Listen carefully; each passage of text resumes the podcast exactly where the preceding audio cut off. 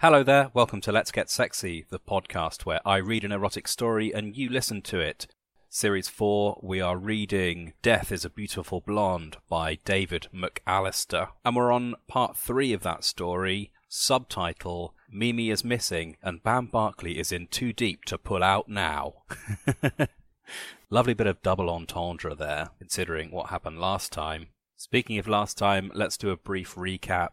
There weren't great strides forward in the narrative. Uh, it was mostly focused on Bam and Mimi having anal sex, but the developments that there were involved the body of Mimi's father, which she claims she came home to find lying in a pool of blood with the gun by its side in the basement of the Helmsley Mansions. Bam suggested she go to the police and explain that she's found the body of her father, but Mimi was not open to dealing directly with the police. She's acting very suspiciously, and she wants Bam to help her cover up her father's death by burying him in secret and then pretending that he's gone away on one of his trips. Bam was initially skeptical, but as we know by now, he can't resist the allure of Mimi's body, and since she offered up anal sex in return for helping her cover up what could well be a murder by her own hand, Bam decided to go down that route and to get himself involved in what is almost certainly a sticky situation.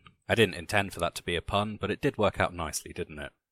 The chapter we're about to read has 4.1 thousand words, so it's slightly longer than the previous chapter. It's got a rating of 4.5 and it's had 6.4 thousand views. It's had no likes, unfortunately, and there are no comments either. So we'll have to do our analysis all on our own without the assistance of helpful commenters.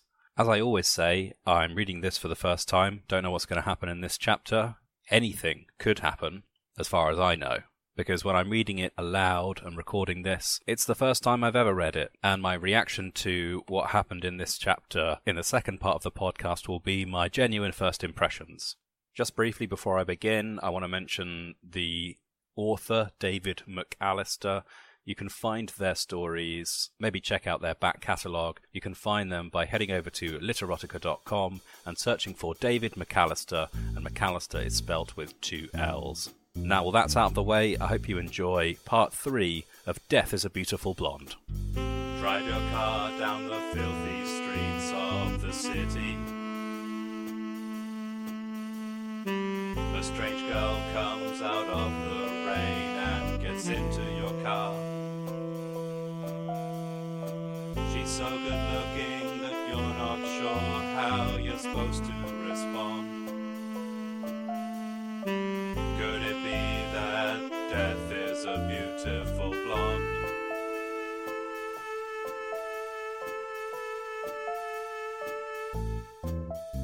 Drive, Mr. Barkley. Drive. I'm no detective. Not anymore, you hear. You can drop that Mr. Barkley business. Just call me Bam. Mr. Barkley, I said drive. Hauling the body of our old man, I followed Mimi out towards the bottom of the cliffs behind Helmsley Mansion. We got to the spot where she wanted him buried, and I proceeded to dig a hole while Mimi watched and waited. Big and wide, she had instructed of the grave I was to dig. As I dug deeper into the ground, I couldn't help but wonder if Mimi was up to something. She was quiet, silently watching me. What was she planning? A million ideas crossed my mind as I dug, but none of them seemed to work out. As I threw each shovelful of earth over my shoulder, I kept thinking to myself, what was she thinking? Out here behind the house at the bottom of the cliffs? It was still dark. The sun wouldn't be up for hours yet.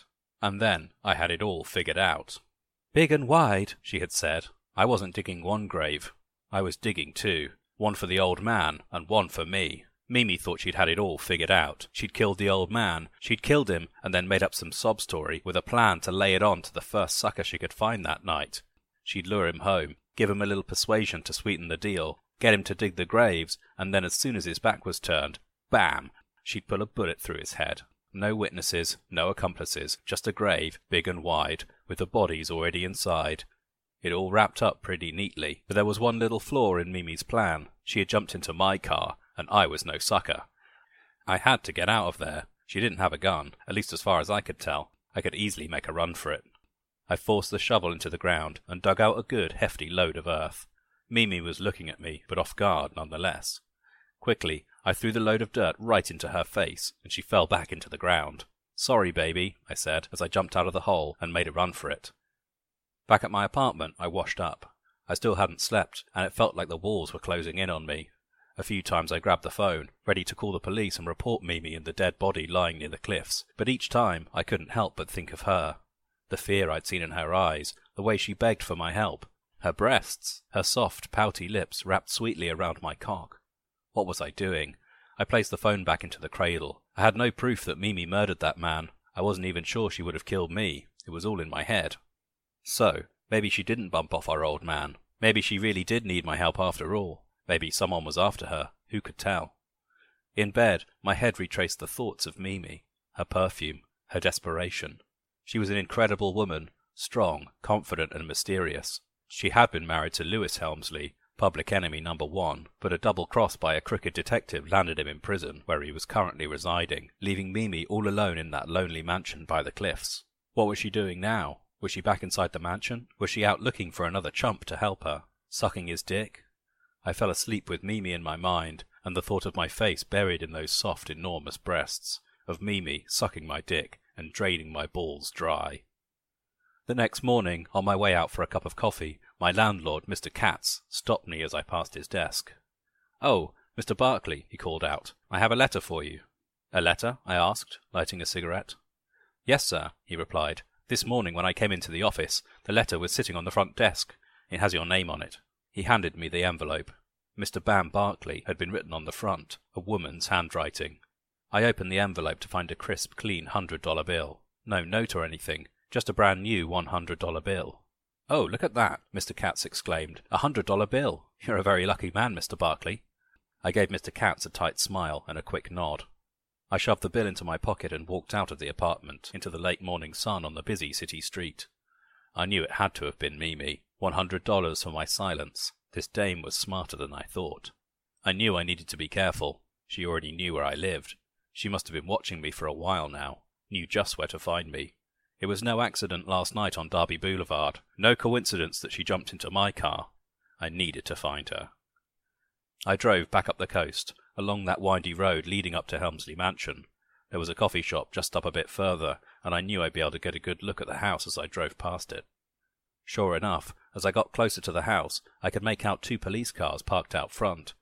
I didn't see any officers, and I didn't see Mimi, so I drove on. I ordered a cup of coffee and a newspaper when I sat down at the counter of the coffee shop. It was a little joint that didn't seem like it saw much in the way of customers, just an old man tending the front counter and a young girl sweeping the floor. Hey, Pops, I asked the old man as I waited for my coffee. So what's going on down at the old Helmsley place? I think I spotted a couple of cop cars parked out front as I drove past. The old man paused. Oh, I don't reckon I know anything about that. The young girl behind me spoke up. It's that Helmsley woman. She's gone missing. I turned around to face her. She was a young woman, maybe eighteen or nineteen years old, beautiful brown hair, piercing eyes, and a face that told a story of a bright young girl eager to get out of that dirty little coffee shop and make a name for herself. The shop dress she wore hugged her body tightly, her breasts squeezed inside her top. I was smitten. The old man spoke up. Now, Pamela, we don't go round airing other people's dirty laundry. But, Pa, that's what the officer said when he was in here earlier, she replied. I think it's best that we discuss the affair. Besides, you never know. Maybe this guy here knows something about it. Hogwash. The old man waved his daughter off and walked into the back. So, the Helmsley woman's missing? I asked Pamela. She stood there, staring at me with those piercing eyes, fidgeting with her broom. That's what the officer said. He also said something about a murder. I feigned surprise. A murder? She flashed a mischievous smile. Yes, that's what he said. She paused. But maybe my pa is right. Maybe I shouldn't be airing other people's dirty laundry. Who are you, anyway? I shook my head. Nobody. Just a guy. Are you with the paper? She perked up. No, I'm not with the paper, I replied. Just curious to know what's going on. She propped up her broom in the corner of the shop and walked over to my seat at the bar. You're from the city, aren't you? I can tell. She got up close to me. Take me with you. Take me with you to the city. I have to get out of here. Whoa, whoa. What are you doing? I asked, trying to back up from her in my seat. Please, mister, she pleaded. I can't stay here, living like this, all day in this dirty coffee shop, working for my pa. I can't do it any more, I tell you. I can't do it. She leaned in closer to me, placing her hand on my thigh. Listen, baby, I don't know what you think you're doing, but you're barking up the wrong tree. You got me all wrong. I ain't with the papers, and I'm no big shot Hollywood producer. Just a lousy sucker looking for a cup of coffee and some details about what went on in that house last night. She popped the top buttons of her dress, exposing her cleavage. The tops of her breasts were like caramel covered sweet goodness. You want to know what happened? I can tell you what happened, she said. I shook my head and took a sip of my coffee. Baby, you ain't got nothing I haven't seen before. Just how old are you anyway? I just turned eighteen last month, she laughed, popping open a couple more buttons. I slid my eyes down towards her breasts. I hadn't lied about seeing it all before, but who was I kidding? She had some real knockers. She took my hand, pulled me up from my chair, and led me to an empty phone booth towards the back of the coffee shop. I shook my head at the persistence of this girl. I watched her walk in front of me, her tiny waist and the curve of her ass. She was young and perfect. She pushed me inside the booth and got down on her knees. I'd seen this show before. She pulled out my hog and went to town. She had a little mouth and struggled with my thick python, but she was eager to please. I didn't know what she could tell me, but in that moment I didn't care. After the girl had finished me off and gobbled up my kids, she looked at me with her beautiful piercing eyes, my cum hiding in the corner of her mouth. Take me with you, mister. Please. I looked down at her. She was giving me those puppy dog eyes as she gave my dick a soft, gentle suckle, the last tiny drops seeping out and blossoming on her tongue. Hey, baby, I replied. I'm telling you, there's nothing I can do for you. I told you I'm not with the press. I'm not a talent scout. I'm nothing, no good to anyone.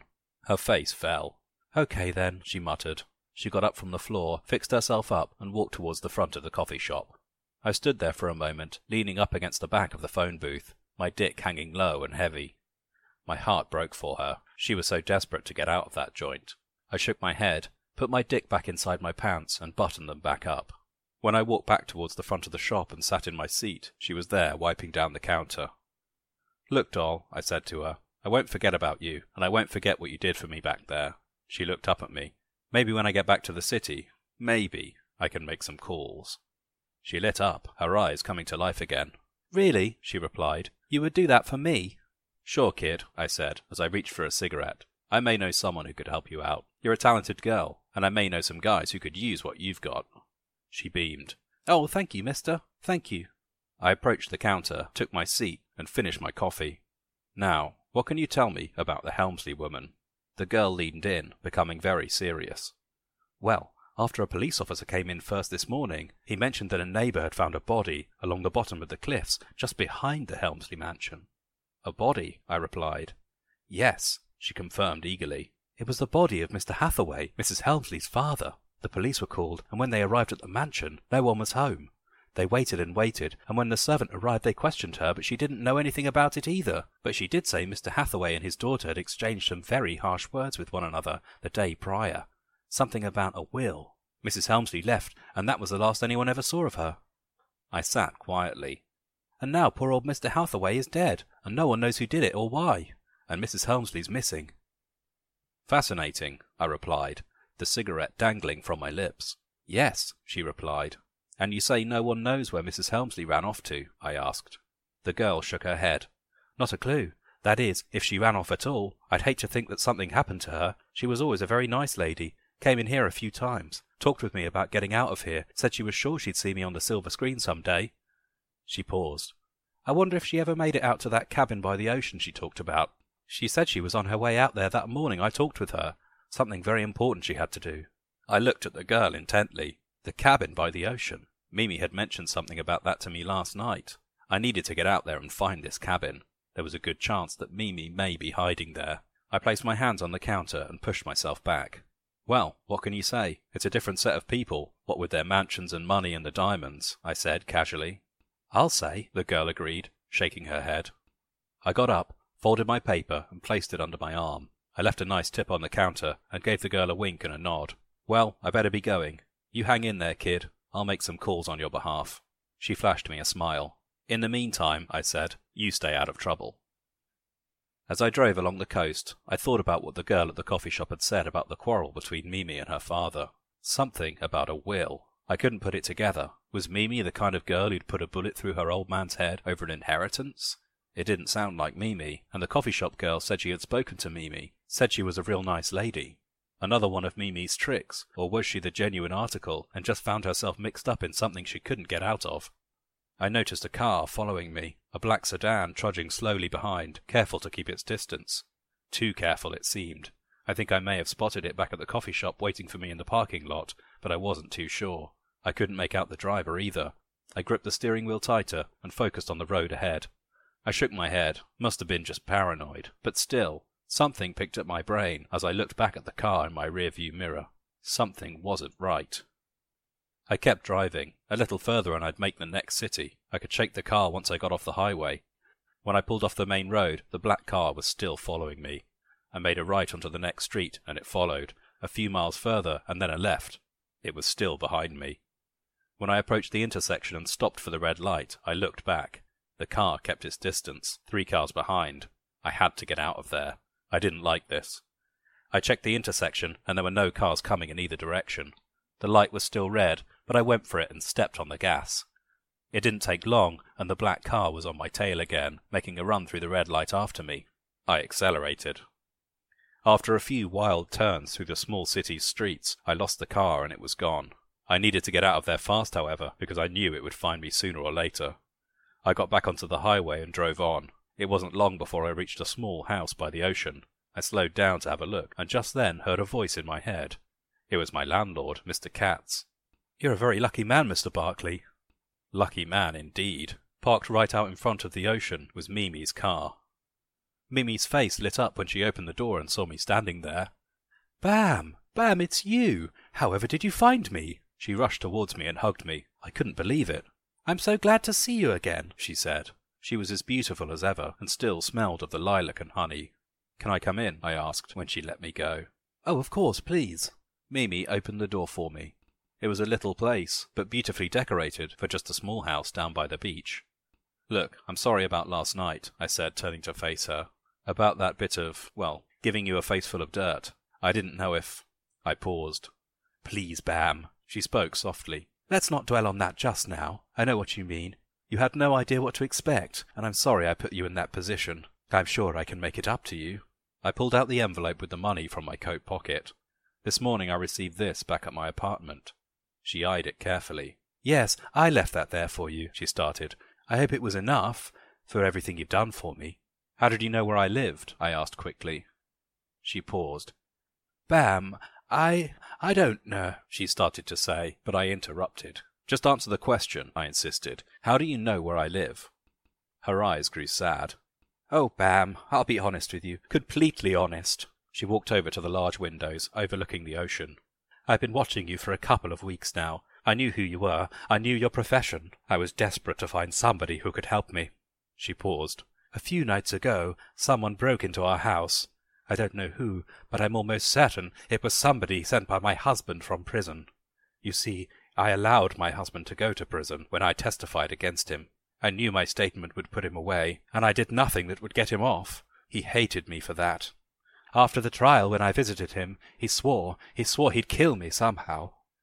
I was motionless and stared at Mimi, her back to me as she gazed over the blue waters. He wants my money. He knows of my family's fortune, of course, and he's hidden it in the house. I'm certain he sent someone up to murder my father and me, and when he's broke from prison, he'll just walk right into the mansion, get his money, and be off.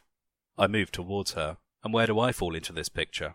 She turned her head, giving me a sideways glance. I found you because I knew who you were, what you'd done.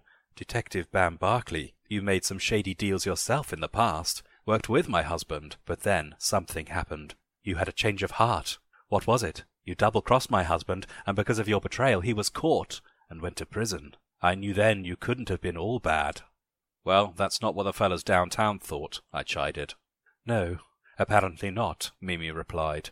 True, you had your badge taken away. You're no longer a detective, but let's be honest, Bam. You barely got a slap on the wrist. After all, you brought down Lewis Helmsley, public enemy number one. They couldn't punish you too severely.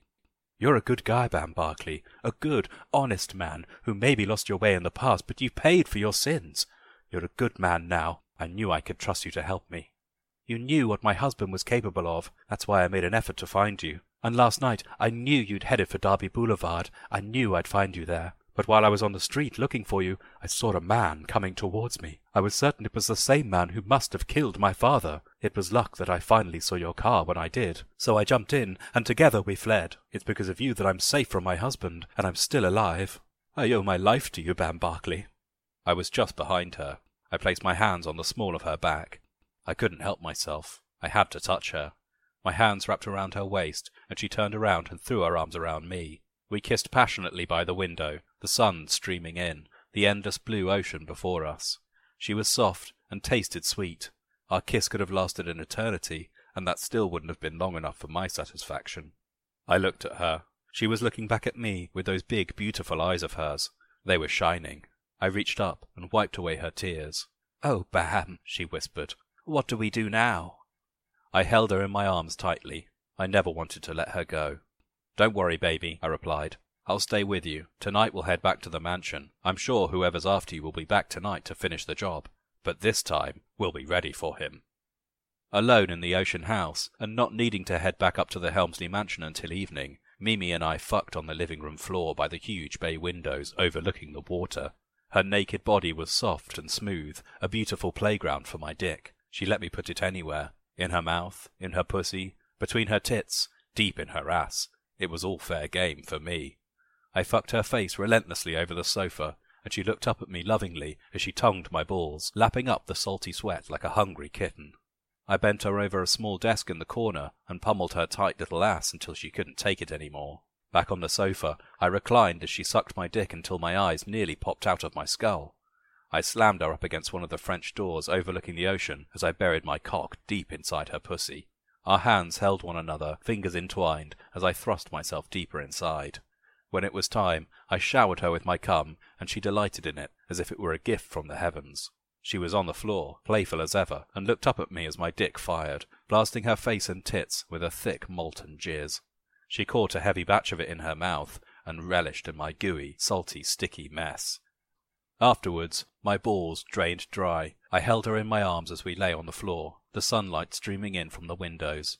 She nuzzled against my chest like a baby as she slept, and I held her tight as I smoked my cigarette, staring out of the window over the endless blue horizon. Her breath was delicate as she lay there, sleeping soundly, soft and peaceful, and filled with cum.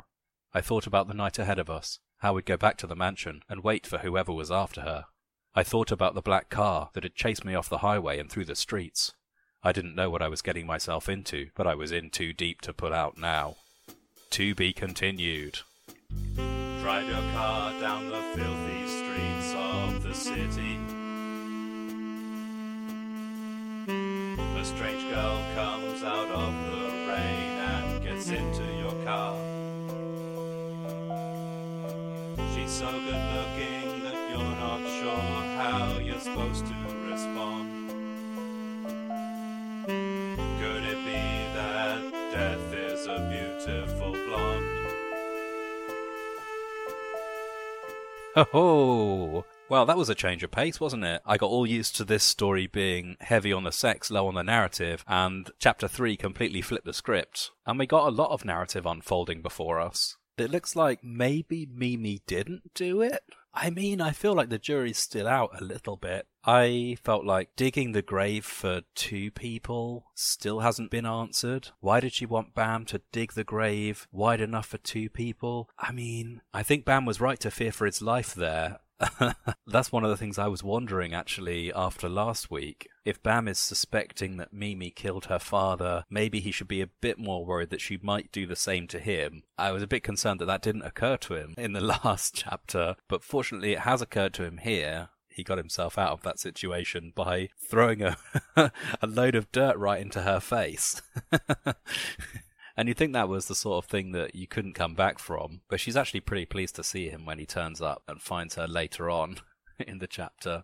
I think even in primary school, where amongst children, throwing dirt at somebody you've got a crush on is a pretty well established way that they tend to communicate that. I think even at that age, it has a pretty low hit rate for getting results. I think it usually just pushes them further away. So it's impressive that Bam Barkley has made that move work, even as an adult. It's a bit of a strange detail that she sends him the hundred dollar bill And from a time frames point of view, that must have been quite a hard thing to arrange for Mimi. Because Bam left in the middle of the night and then the bill was waiting for him in the morning. That's a heck of a postal service. Or is there something more to it? Maybe there is maybe there are more accomplices involved. Or maybe maybe Mimi dropped it off herself as she was leaving to go out to the coast. But it does sound like a bit of a weird thing to do because what does Bam really owe her? I mean, Bam got everything he wanted out of that interaction. Bit of a weird section when he's in the coffee shop, and there's a young woman who's so desperate for the chance to leave the coffee shop where she's working that she just randomly sucks a guy's dick, even before there's really any hint that he might be the sort of person who could help her get out of the coffee shop. I think that really reinforces one of the key themes of this story, which is this is a sexist world. This is a sexist 1940s world where if women want to get along, they had best be willing to use their sexuality to manipulate the men in charge into giving them an opportunity. And that's really the only chance that they've got bit of a sad subtext to have in this story because I don't know if it really does much apart from give opportunities for Bam to get his rocks off. Like, why is that in the story? I think just so that Bam can go around extracting a lot of meaningless sex from all of the women who he encounters. I don't think Bam has spoken to a woman yet who he hasn't had some sort of sex with. That's what women are in this story. They are sex objects. And it's crazy what Bam tells her. You're a talented girl, and I may know some guys who could use what you've got. Well, all Bam knows that she's got is big boobies and can give a blowjob. so I wonder what kind of career opportunities he's got in mind for Pamela. A bit funny too that Bam says, "Stay out of trouble." like, like, what trouble is he talking about? Like sucking random men's penises in the phone booth of her dad's restaurant?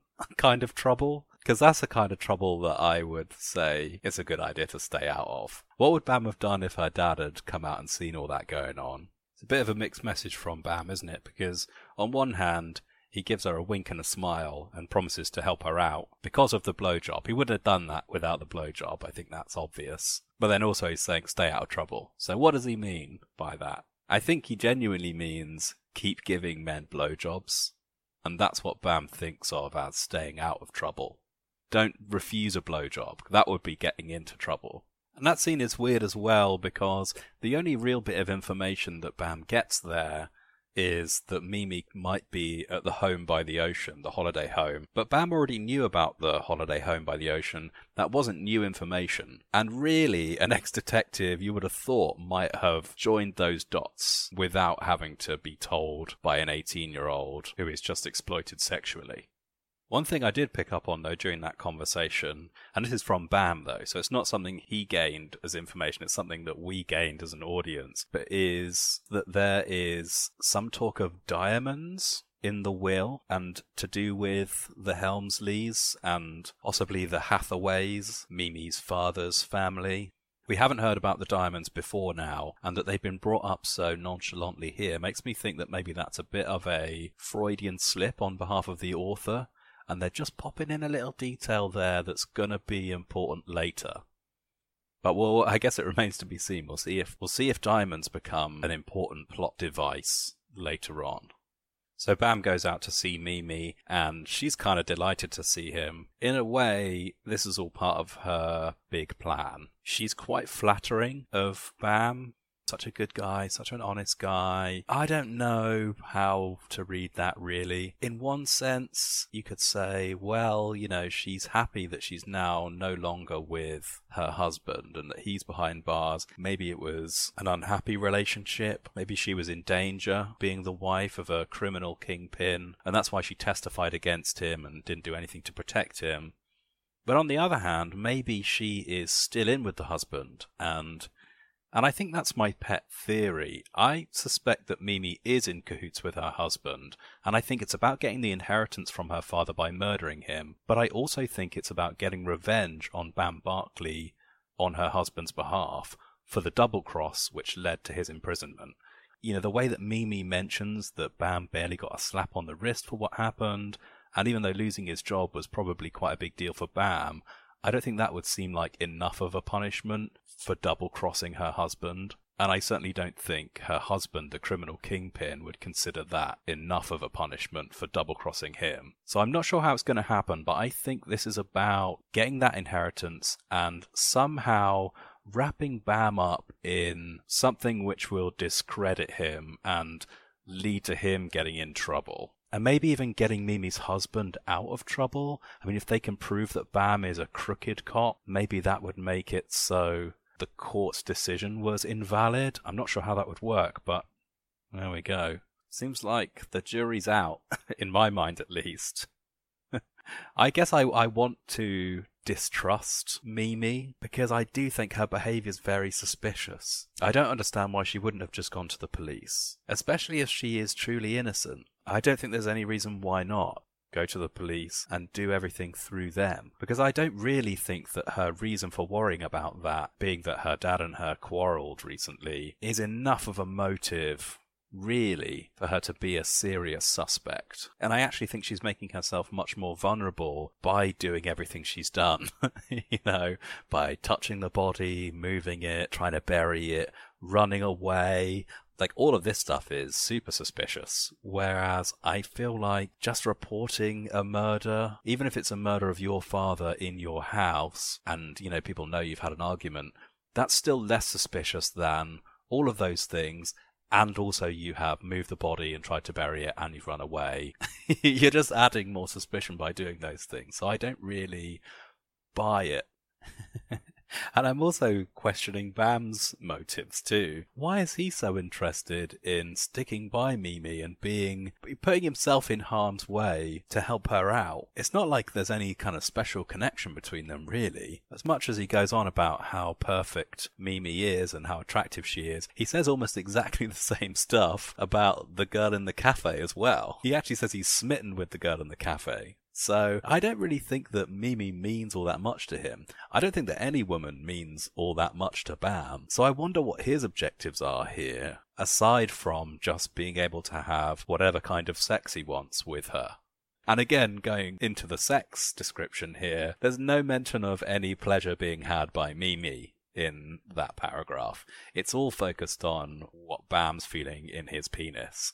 And actually, it sounds pretty unpleasant for Mimi. She's slammed against one of the French doors. She's bent over a desk. She's lapping up salty sweat like a hungry kitten from his balls. Sounds pretty tough for her, to be honest. She's blasted in the face and on her tits with thick molten jizz.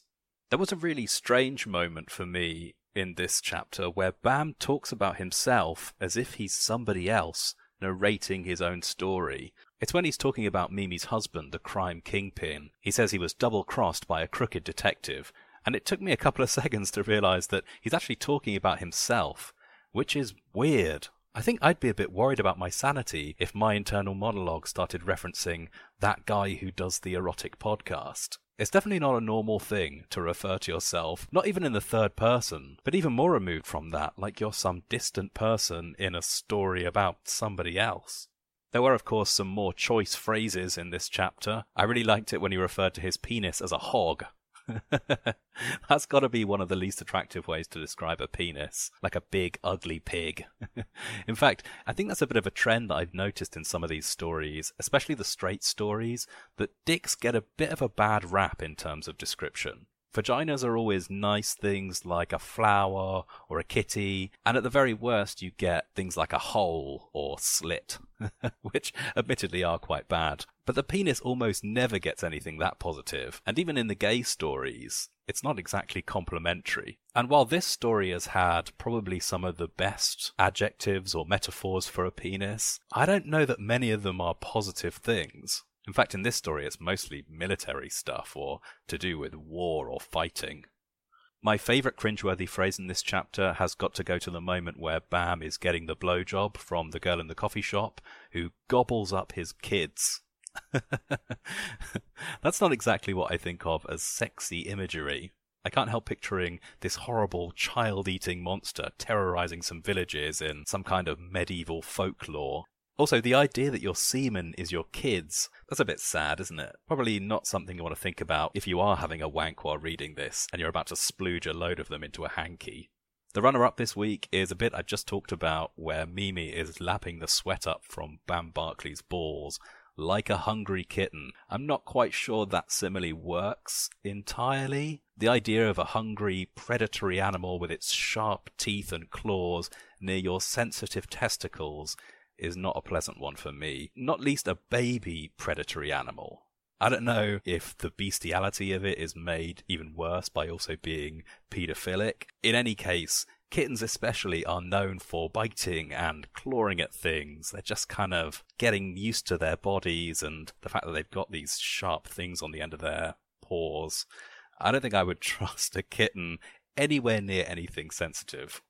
Having said that, though, I do think, for all its shortcomings, that this story probably does have the best dialogue that we've seen so far, even though it can still be a little bit stilted and it is cliche at times. I think that at least that is in keeping with the film noir spoof genre, and I think it actually works quite well. So I will give kudos where I think it's deserved. And the dialogue in this story is definitely more natural sounding than we had in, say, Lesbian Slave Island, for example.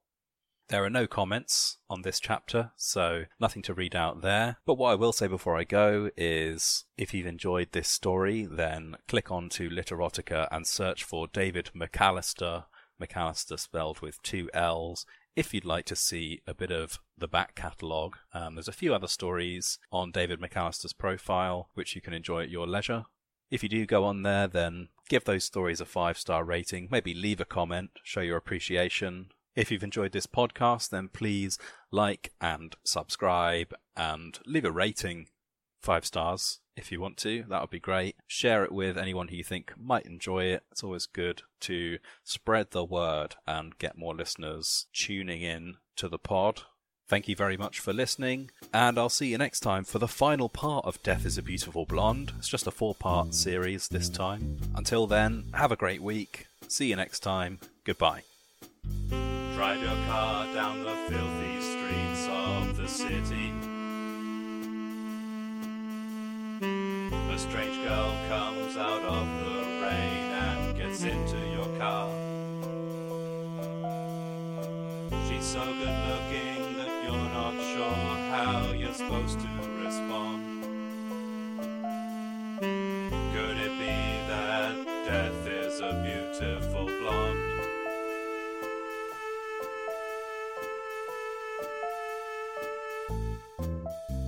Drive, Mr. Barkley. Drive.